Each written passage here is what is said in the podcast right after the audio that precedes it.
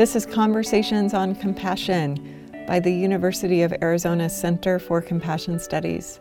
I'm Leslie Langbert. It's good to have you here.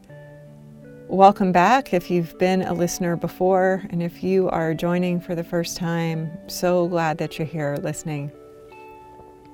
I have a question for you. How do you feel about dance? Yourself, how do you feel about dancing? Yeah, if you're like me, it's probably not your favorite thing, maybe not something that feels really comfortable to do with a group of people. But I'm here to offer a conversation today that might change your mind about that. And if you're a person who loves to dance, and when I asked that question, you said, Oh my gosh, I love it, it's my favorite thing, where can I get more? Then you'll really enjoy this conversation. I'm talking today with Valerie Charon. She is a certified instructor of open floor dance. It is a contemplative dance movement, and it's relatively new.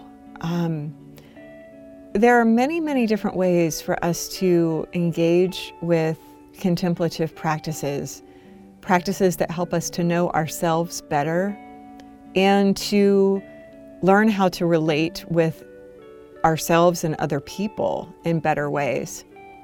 Open floor is one of those ways.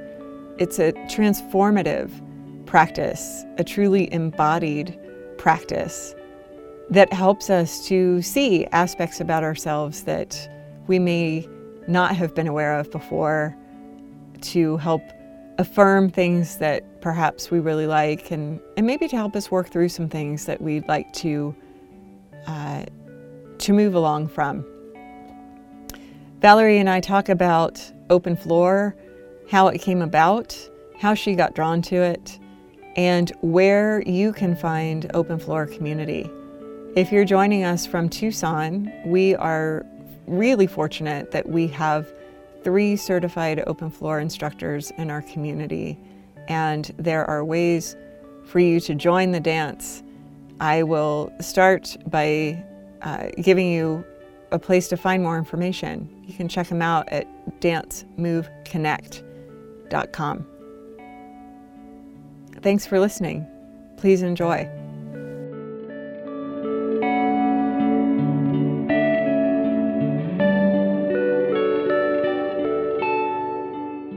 Yay!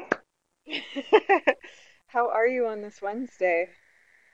Hmm, I'm doing well. I'm uh I'm excited to have this opportunity to start sharing about open floor, um, especially with you since you have some experience with it, and just to practice becoming more articulate about it because it's such a little known thing. So it's like I try and explain it to people in my life, and it's often met with silence and and sort of stunned look of what what right. incomprehension a little bit so um, it takes a while to explain because it's new for most people so i love the opportunity to have like an hour long conversation where we can just be in the inquiry of what is it right because i'm still discovering what it is yeah i'm so excited yeah. too and it's so true. I know when I first heard about Open Floor, right, from mutual friends of ours, and I hadn't yet met you, and they were telling me how incredible it is and how it's this wonderful practice that really helps you on this deeper level to to know yourself and to be in community with others and i think because i wasn't really clear about what it was like on the inside i was kind of like I'm good with my yoga practice and my meditation practice. But then yeah.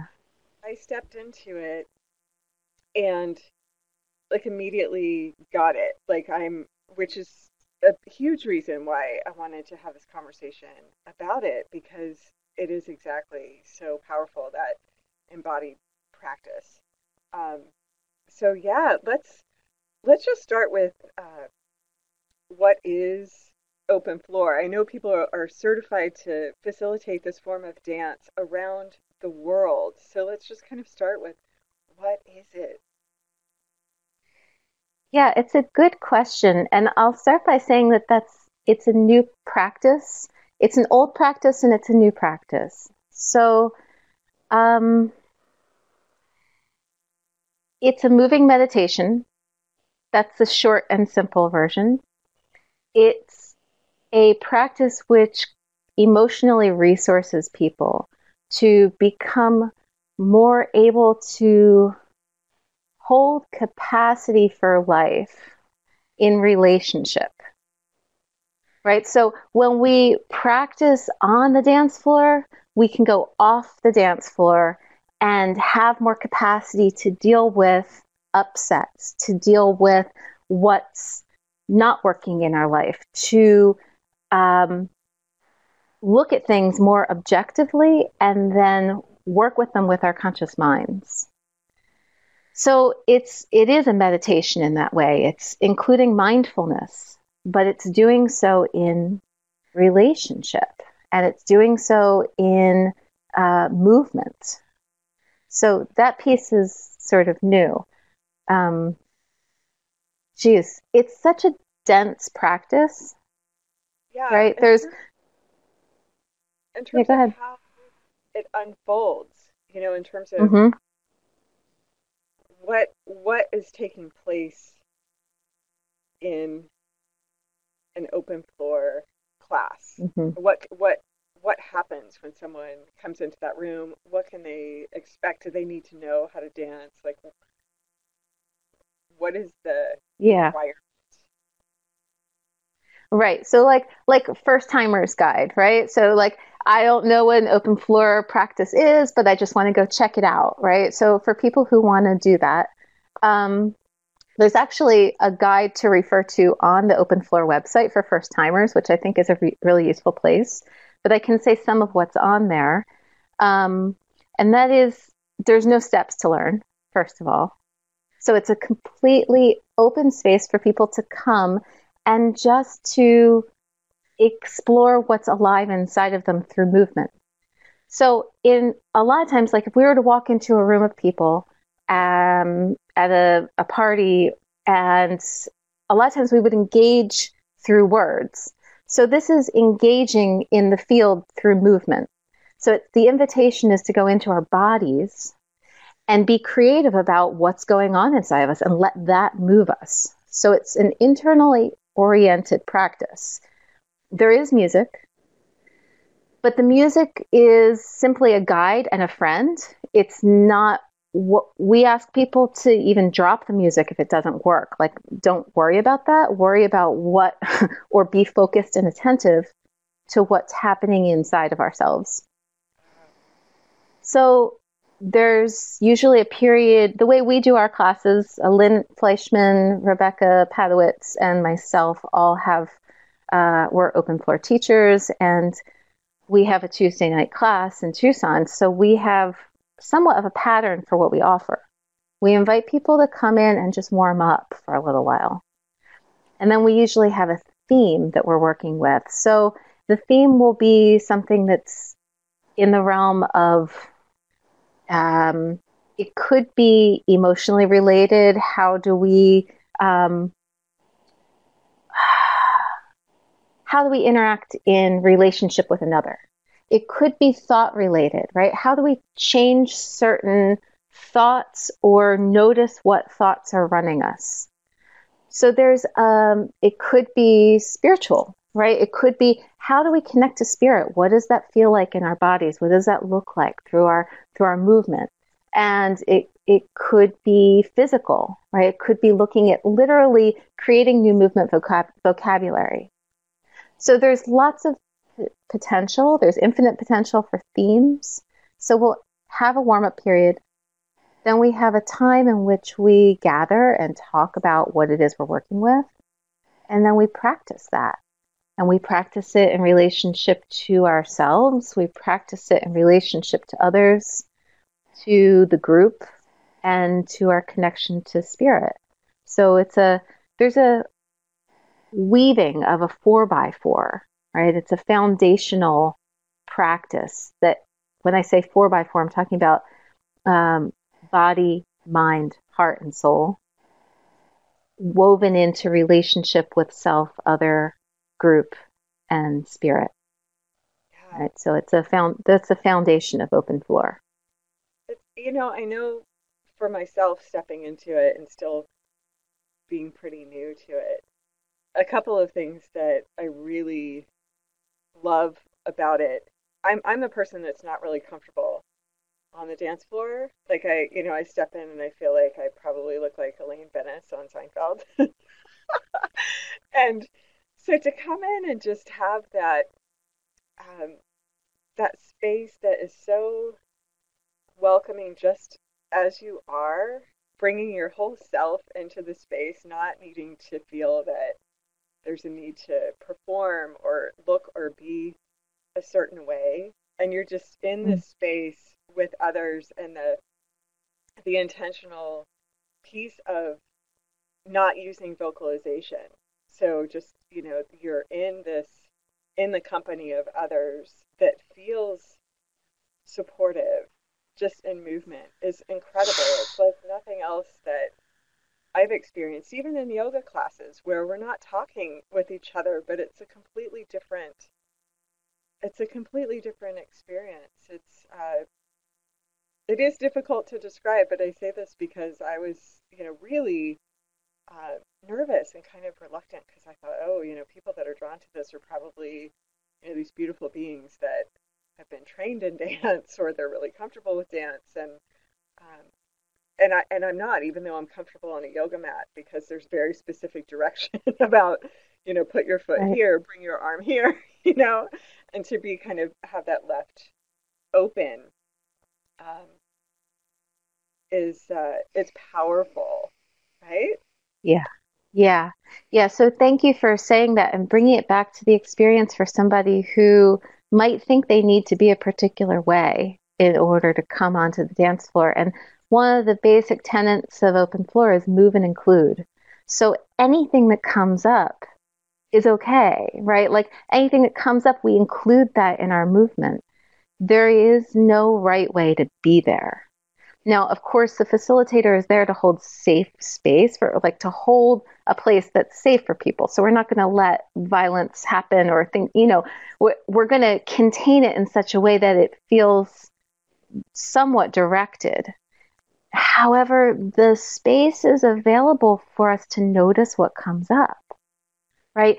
With a seated meditation, many people are familiar with seated meditation practice. And the invitation is to come back to our breath quite often, right? To come back to, then we get distracted, we go away, we create a fantasy world, and then we remind ourselves come back to our breath, right? So this is similar in the sense that we're inviting people to come back to movement and to find movement that we can drop into and to just find steady, resourceful movements for ourselves that we can just have hold us, especially for the first time, right? To come into those, the place of the body, to anchor us, to anchor us in our present moment. Just to really yeah. feel kind of from the head into into the full embodied state. So noticing yeah. what we're what we're feeling in the body, what we're feeling emotionally, what's arising in our thoughts, and being able to, rather than sit in stillness with that and allow that to move through, we're actually able to to use the movement of our body to help move it along or, or allow it to pass through and allow whatever is coming up. I want to come back to um, what you said about, you know, really as a facilitator, um, holding the space and creating the container. Um, and you are so skillful with that. There's, I'm just amazed at how many skills go into facilitating an open floor class. I mean, not only do you clearly have this deep training in contemplative practice and, and being able to read um, the room and you know, work with a theme that you've created, but actually meet everyone in the space with that. But these incredible DJ skills that you have too, that you bring to it, and the way that you facilitate it, where it's just everyone's has time to kind of move in their own way, but then there's um, mm. exercises where you're bringing people together. So tell me about how you became certified in open floor. I mean, I just having been to a class, I can tell that this is a really deep, skillful process. Tell me hmm. more about that. I don't think we've ever talked about that. Yeah, so the the training is fairly new. Um, they called. I, I was in the first round of people that our founders trained, and they call us the first pancake because we were, you know, it's got some lumps and it's not always cooked evenly on both sides. You know, it's like that, right? So there's a process, and um, hopefully the second pancake is a little bit more even. um, so the facilitator training requires, um, I don't remember the number of hours. I think it's uh, 100, maybe it's even 200 hours of mm, a combination of meditation or other movement practices. So that could be yoga, it could be five rhythms, it could be soul motion, it could, could be Nia. Right. And then we apply for that. And then there's modules that you go through. Um, there's three of them, and they're 10 days each and that can be done expeditiously in about 14 months, um, or it could be extended to about two years. And there's currently trainings going on in uh, Australia, New Zealand, uh, North America, and Europe. Um, so there, the practice uh, of be, becoming a teacher is trying out classes. So we have these core movement resources. We have these things that are uh, the foundations of our practice, and we have to teach at least three classes on each of the core movement resources. And then we get feedback, and we go through a mentorship program.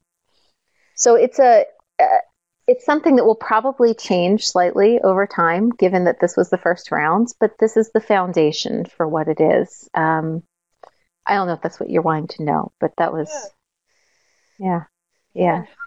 Who started this? How did this even come about? Right. So the founders are um, Andrea Juhan, um, Laurie Saltzman, Kathy Altman, and Vic Cooper. They're the core founding members. Um, they were all heavily involved and students and teacher trainers for Gabrielle Roth's Five Rhythms. Um, so our teacher Gabrielle died in 2012, and the four of them got together, um, having known each other through the Five Rhythms world for a long time, and said, "Look, this we want to create something new." And this is what's come out of it. So, Open Floor is a result of their combined energies and efforts. Um, you can look up details about them on on the Open Floor website, which is openfloor.org, and it has bios of them, and they're all incredible human beings and bring something different. Um, one of the things that really inspires me about their structure is that they use dynamic governance. So the way that works is that there's 12 members um, that are founding members from all over the world people who were steeped in the movement practice. And they came together and they collectively started to create a curriculum. And so they create a curriculum and they they create uh, our marketing. They create a library of resources for people who are trained in open floor. It's got a um, wide knowledge base, if you will. So it's it really walks its talk in that it's constantly being updated. There's constantly conversation about what should be included and how it should um, be woven into the curriculum.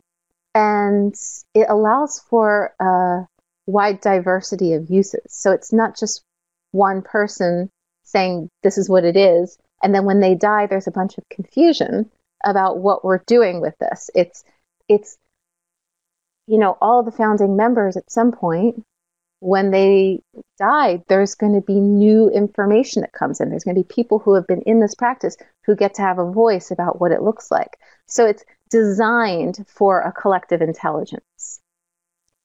So right? That's something that's really exciting to me. Yeah, yeah. It's such an important piece, I think, for it to be a an iterative process and really to have teachers all over the world, you know, be able to inform based on what are we seeing um, in terms of how people are engaging with it, what's needed, how do we refine. How did you become involved in this? I know that in your in your professional life, you you are incredibly skilled, um, both as a as a body worker, as a massage therapist, and a a skilled teacher of people moving through massage therapy programs. Um, so, in body practice, I know has been a big part of your life for a long time. But how did you come to open floor? What drew you in? um, it's it's a good question. It's something that I wonder about. Um, I have a distinct memory of being um, about 13 years old, and I went to my first Grateful Dead show. And the reason I'm bringing this up is because there was a first time experience of seeing people move freely, right? That turned me on like nothing else. Like I just went, oh my God, these people are moving however they feel like right? And that felt real. And then I started doing it. At first, it was like really awkward looking. And then I started doing it and I was like, oh, this feels so good, right? Like there was a freedom in just being able to flail about, right? And look like a total Egypt and nobody cares, you know, which is very much what the space of open floor allows for. We need that time to just flail about right? And just kind of find our way and find what's moving through us and how it wants to move, right? So that was my introduction to freestyle movement. And then as far as finding open floor goes, um, I remember in massage school, there was a guy named Robert Littman. He was a teacher, um, and he had us do a two day experience we had these giant sheets of paper and we laid down on them and our friends would trace us an outline of our body. And then we drew in the body we drew in whatever we wanted to. And we were given the opportunity to move to this piece of art that was our body in front of the group. And to pick music if we wanted we could do it in silence. I had been I had recently had three friends die um, in my life, very young, in their 20s. And I was experiencing a lot of grief. I don't think I was aware how much grief I had moving through me. But given the opportunity to draw, those friends came to life in the art. I gave them each places on my body and as spirits for me and as angels. And then when I danced, I realized they were angels for me. That's how I considered them. And my, my friend Scotty, um, he was very present for me. And I I played the song Angel by Jimi Hendrix. And um, I danced to the song and I just was able to have a space of being witnessed in my grief and in my connection to something that I couldn't see or feel or identify. I was 22 years old and I really had no reference for how to grieve. And it was so powerful. Both the witnessing and the moving and the space. And I felt the power in that. So ever since then, I, I saw how much the body holds and when we give it a space to move what's inside of it, we can become conscious of what's there and and be able to let that rise to the surface. So I mean, I I danced. Uh, I went looking for open floor. Was at Omega Institute a few years later, and um, I snuck into Gabrielle Roth's workshop. She was doing a professional workshop. She was doing slow dancing with chaos at Omega Institute, and I I snuck in, and I totally went. I was like, "This is so cool," and I I got what it was, um, and I started looking for five rhythms. And um, so I was going to do a five rhythms training for a long time, and then she died. And uh, when open floor came up, it was a clear yes for me. A clear, I went, yeah, that's that's my training. Yeah, yeah, it's there is an incredible power in moving the body, and as you said, getting to things that we may not know either yeah. how to access, we might not know they're there, we may not know what to do with some of the feelings that we have. Um, it, that's really resonant for me about the how movement, you know, really supported you through the grieving process. Um, right. I think in this, in our society, we don't really know. We don't know how to grieve. We don't know really how to be in community with it. And I think um, many of us really struggle with how we're supposed to move through it um, in our in our own individual way and, and bringing movement into it. I think is really powerful, and that taps into, for me, kind of this. You know, it's uh, as I mentioned. You know, I, I've spent a lot of years in in yoga practice and have felt that open floor has kind of created access or opened up some things that um, I may not have even gotten to in that practice. And what do you think is around the way that that conscious dance helps with that level of of self-awareness and, and exploration that other forms of practice maybe can't get into as deeply or as quickly. Mm-hmm. Mm-hmm. Yeah, it's it's very different. I I love yoga and have practiced it at different times as well, as well as I've done vipassana and sat and meditation. And I think the main two things that make open floor different are first of all, it's it's done in a way that isn't directed. So whereas in yoga classes, we are moving, but we're told where to place our feet, our hands, our breath, right? It's very, it's very clear. You're doing this asana for this outcome.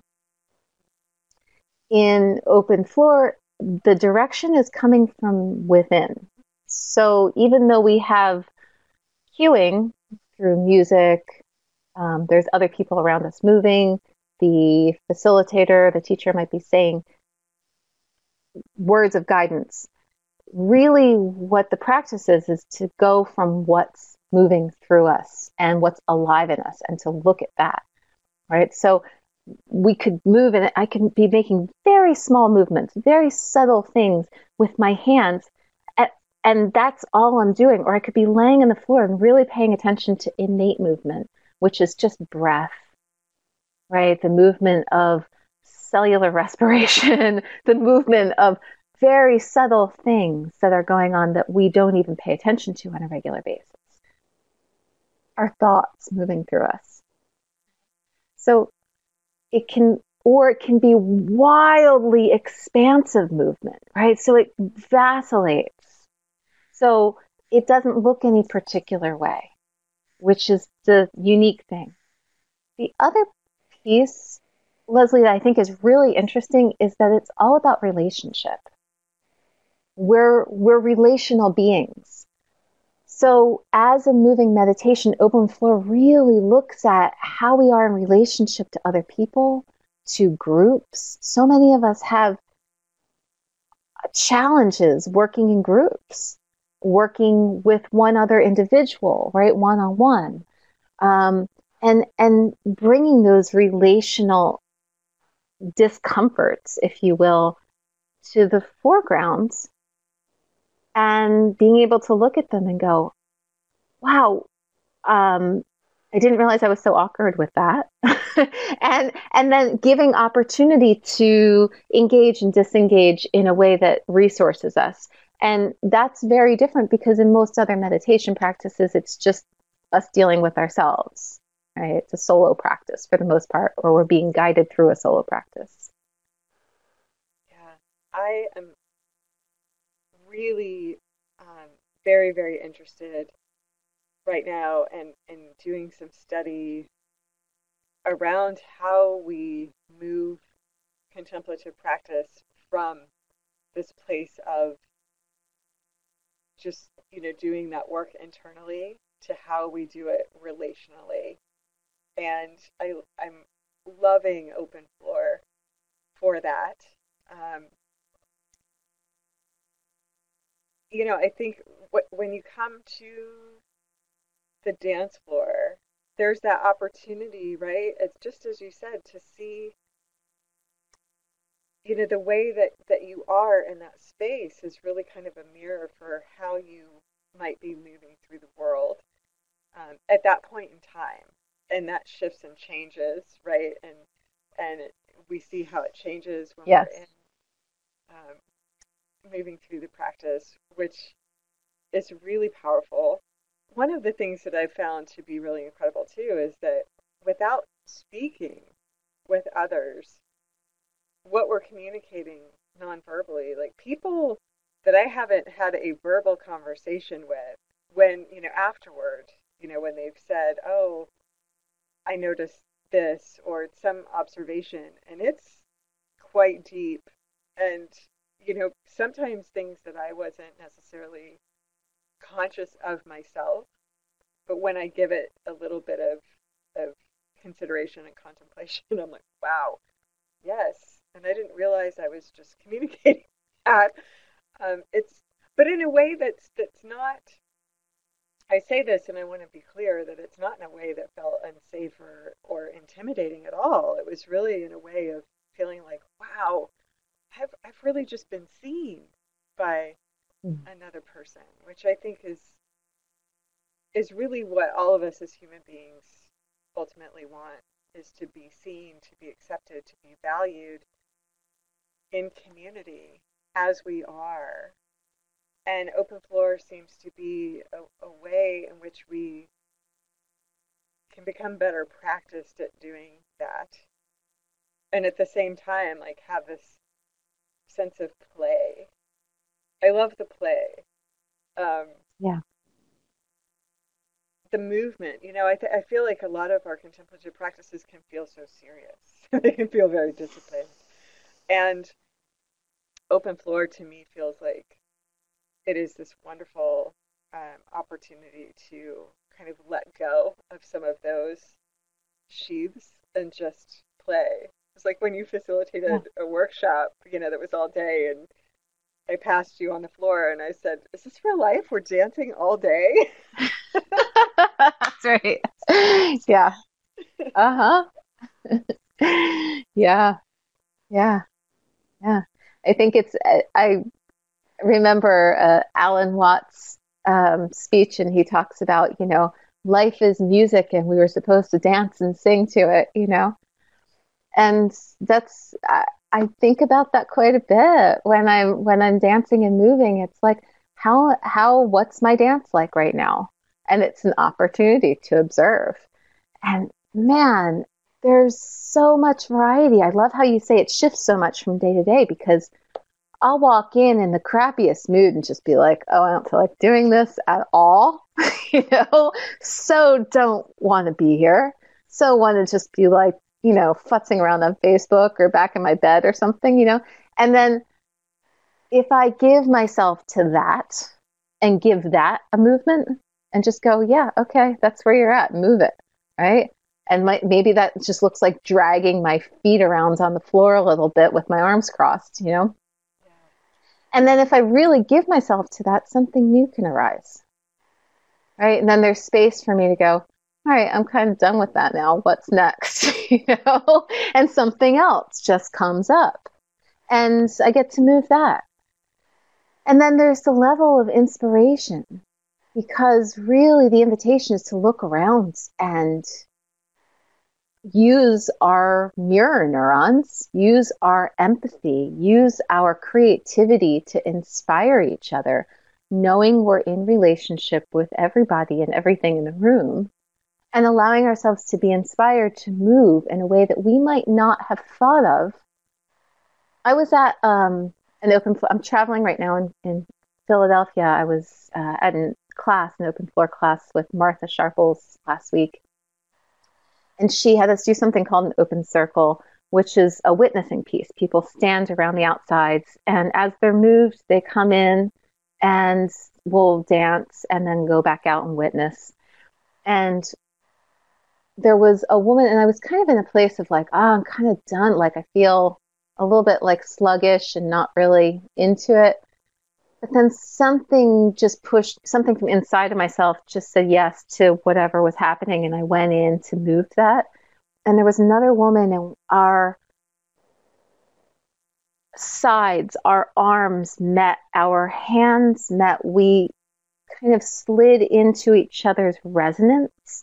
And we began to do this thing that happens so often in these conscious dance practice. We went into a place of resonating, resonating, mirror, and limbic resonance is what arises. Like it's a sense of our fields and our emotional center started to merge and we started to move together in relationship to each other. And that relationship changed everything. It, like my emotional brain went into an expansive place and I was, I felt lighter.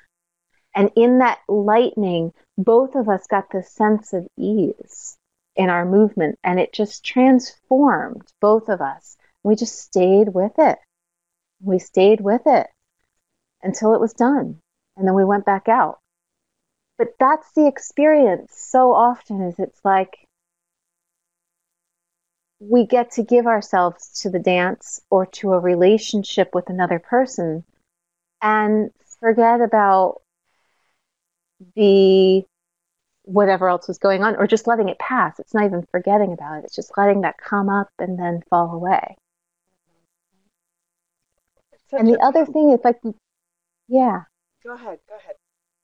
Well, it's it's just it's such a, a fundamental piece for me because I remember when I first started dancing um, five rhythms and the instructor would cue us to partner and I hated partnering. It was like no, because in my mind, that meant I was no longer free to do what I wanted to do.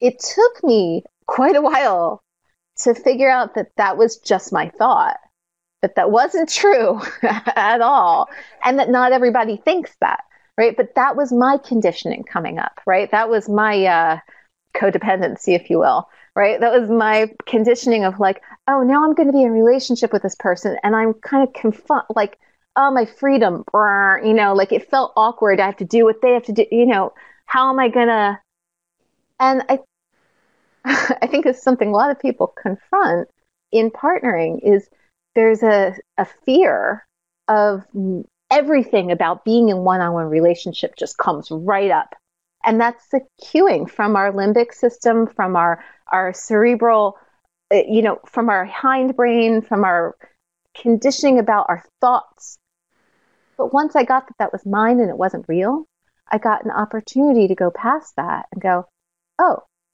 let me play with just doing my own dance. And then I realized that that was actually okay. I think it saved a lot of my relationships off the dance floor, right? this pra- this practice, right? Because I I got that like, oh, it's okay for me to like do what is alive inside of me and still be in relationship to what they're doing. Yeah. Right? Yeah, that's such a powerful insight and a great example, great example of how just being in this practice, you know, can can open up really quickly and take us to, you know, some really deep places of self awareness. I loved what you were describing too about being with this stranger, really, in this most recent practice and how in your dance together it was so resonant. Um, because to me, it speaks to part of our process of of being able to cultivate authentic compassion for others.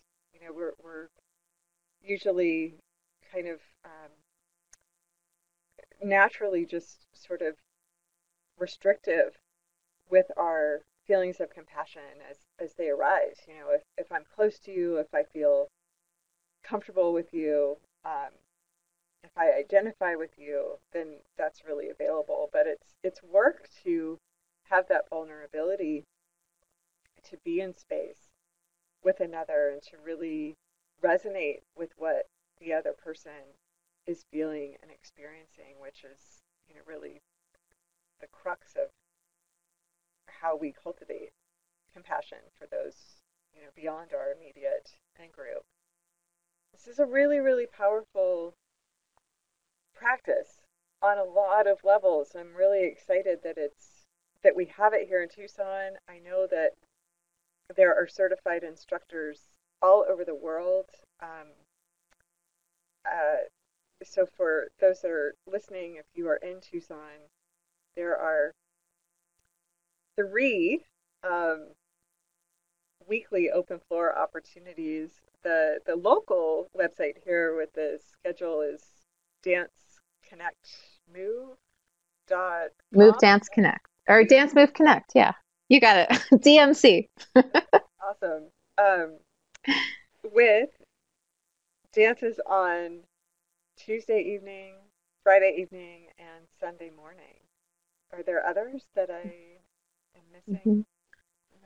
So our open floor classes only on Tuesday nights from six to seven thirty at Dunbar Spring Pavilion, um, and people can find out about that through Open Floor Tucson on Facebook.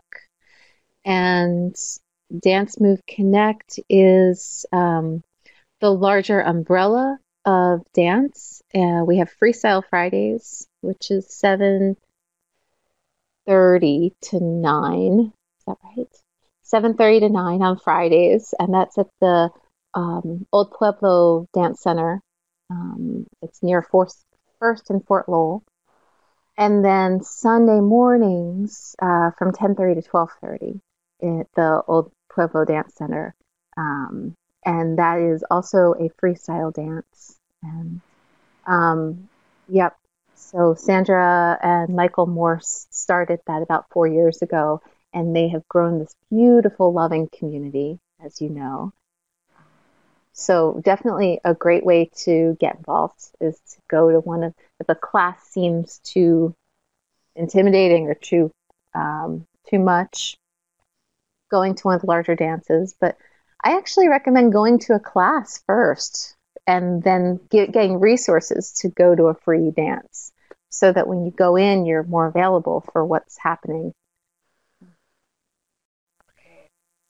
So, Valerie, let's talk a little bit about how the movement, how the dance, how this embodied practice um, actually supports us on a physiological and an emotional level.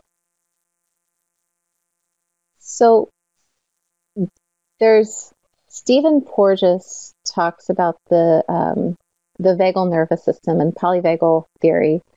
Um, and if that's too heady, I, there's there's so much research. I am not a neuroscientist by any means, but there's this social engagement system which helps us to modulate and even calm our arousal in social situations. It is something that is developed um, to have us be able to be excited or emotionally engaged, and then to at the same time bring our mindfulness or our prefrontal cortex into the conversation so that we're able to stay with a conversation or a connection, even if we're getting emotionally charged during it. And this is a practice to stay with our our without getting defensive, without doing fight or flight, right, which are our normal responses, or freeze, um, but to be able to stay active and present. And this is a practice. So, one of the reasons why mindfulness practices and doing this through open floor in relationship, we get to be with other people and watch the emotional charge come up, watch the thoughts around that come up, and practice including that in the conversation and staying with it anyway.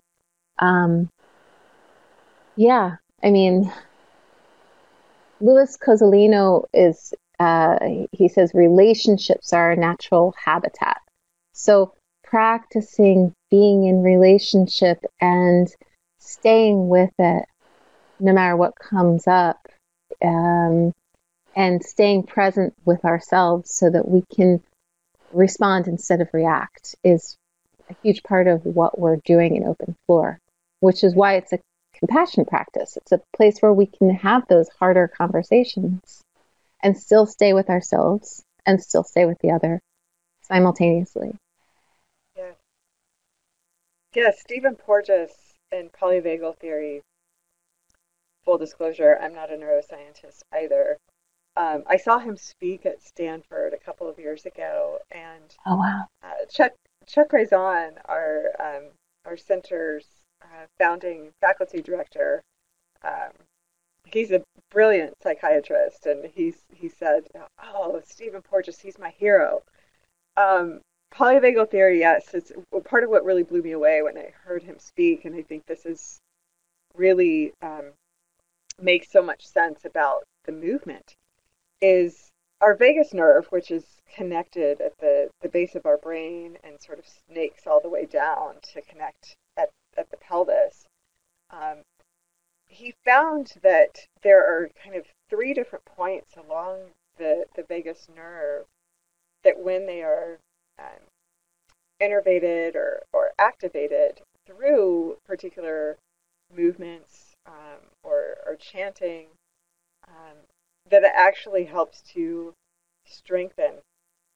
Um, so vagal tone, I guess, you know, open floor is a way for us to strengthen vagal tone, which is so, so, so powerful, as you said, in terms of being able to hold space, compassionate space for ourselves and for others. You know, we mm-hmm. have to, we have to have the ability to um, strengthen our nervous systems so that we can handle the discomfort that arises when we begin to explore our own emotional states, our own thought states, and certainly to be able to be present with others and to be present with others in times of difficulty um, or or threat and threat meaning just what you were referencing earlier around you know patterning of thoughts I, I don't mean actual legitimate physical threats that's a completely different scenario. Right. But so often, right, we have these patterns of thought that that um, that feel like threat that that aren't, and so. Mm-hmm.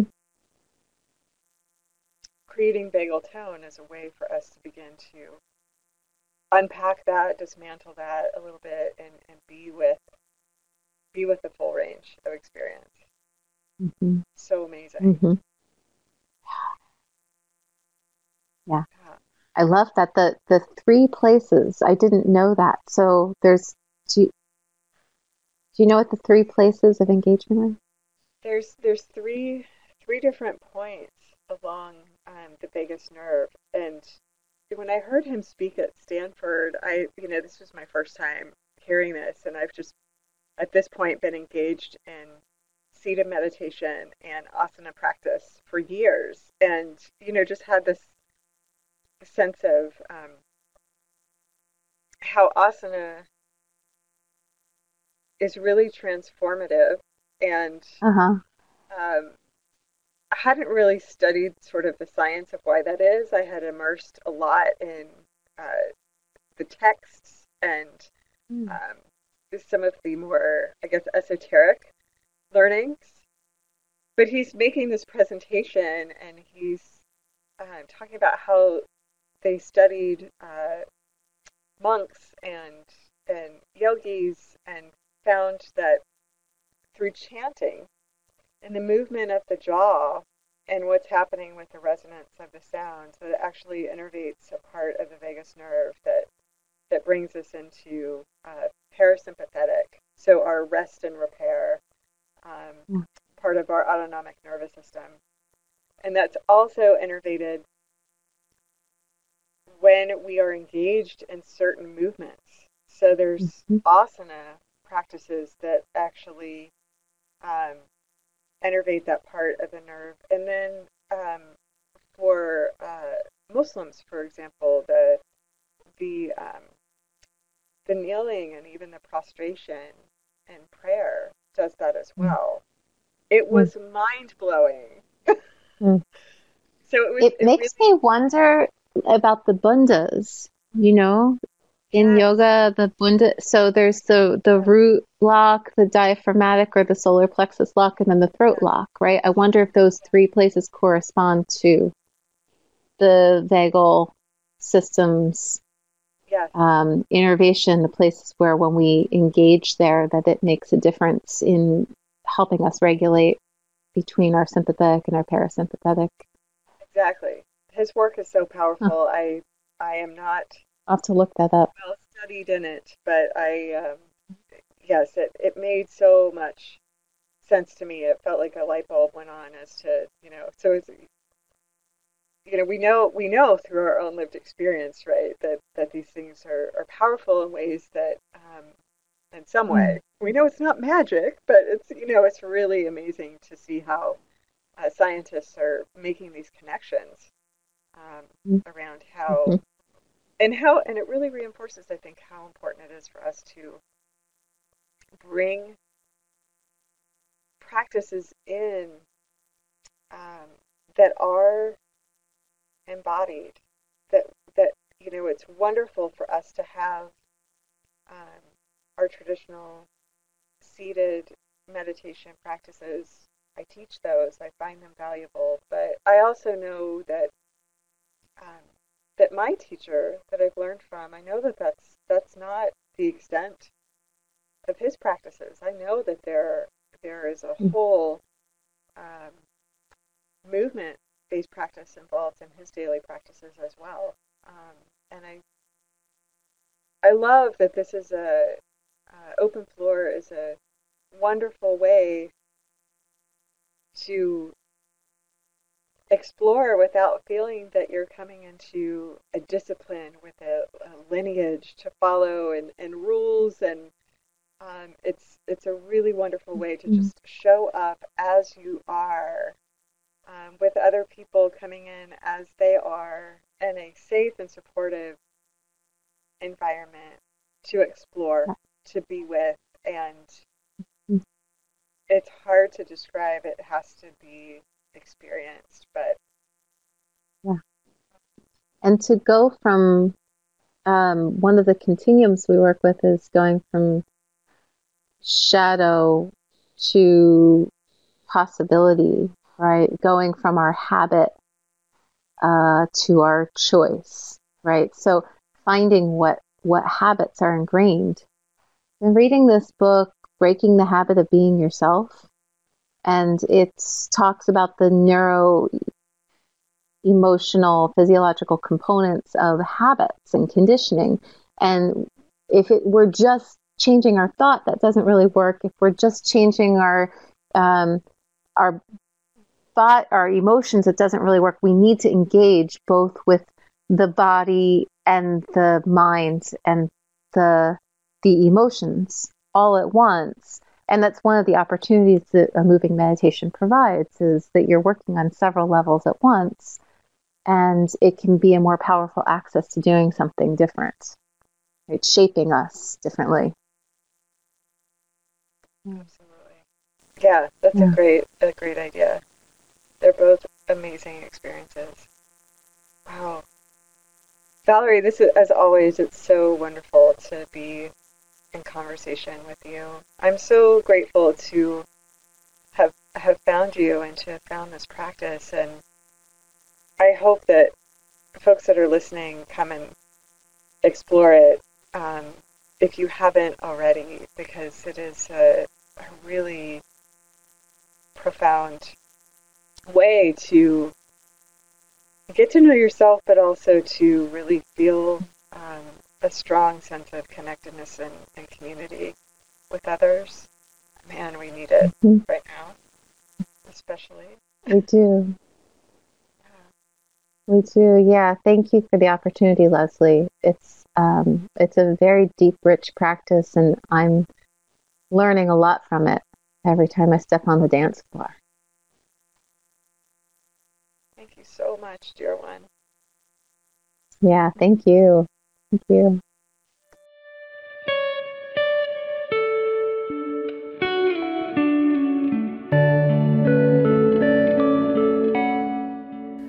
Well, there we are, friends. Thanks so much for joining Valerie and I in that conversation about conscious dance and our little process of kind of what I call layperson geeking out on neuroscience there at the end. Um, for those of you who are much more studied with that, um, I'd love to hear from you if you'd like to drop me a line. I hope that you come away from this curious about open floor, curious about ways in which we can come into our bodies more fully as a way to help access our hearts on a deeper level. I was talking with some friends recently about the experience of open floor, and I was so struck by the feeling of, in that hour and a half, that we're all together on the floor. Everyone is free. If you're in the Tucson community with us, check out the schedule for dance at dancemoveconnect.com. There are three dances each week, and everyone is welcome. If you are outside of Tucson and you're really interested in open floor, uh, check out Open Floor online for a list of certified instructors in your area. There are instructors all over the world. Thanks for listening. We'll chat with you next time. And to learn more about the Center for Compassion Studies, visit us online at compassioncenter.arizona.edu. This has been another episode of the University of Arizona Center for Compassion Studies Conversations on Compassion. This has been produced by Gary Forger. Our sound engineer is Gary Darnell. Music produced by Gary Darnell and the incredible team at the University of Arizona Office of Instruction and Assessment. This is Leslie Langbert with the Center for Compassion Studies. Thanks for listening.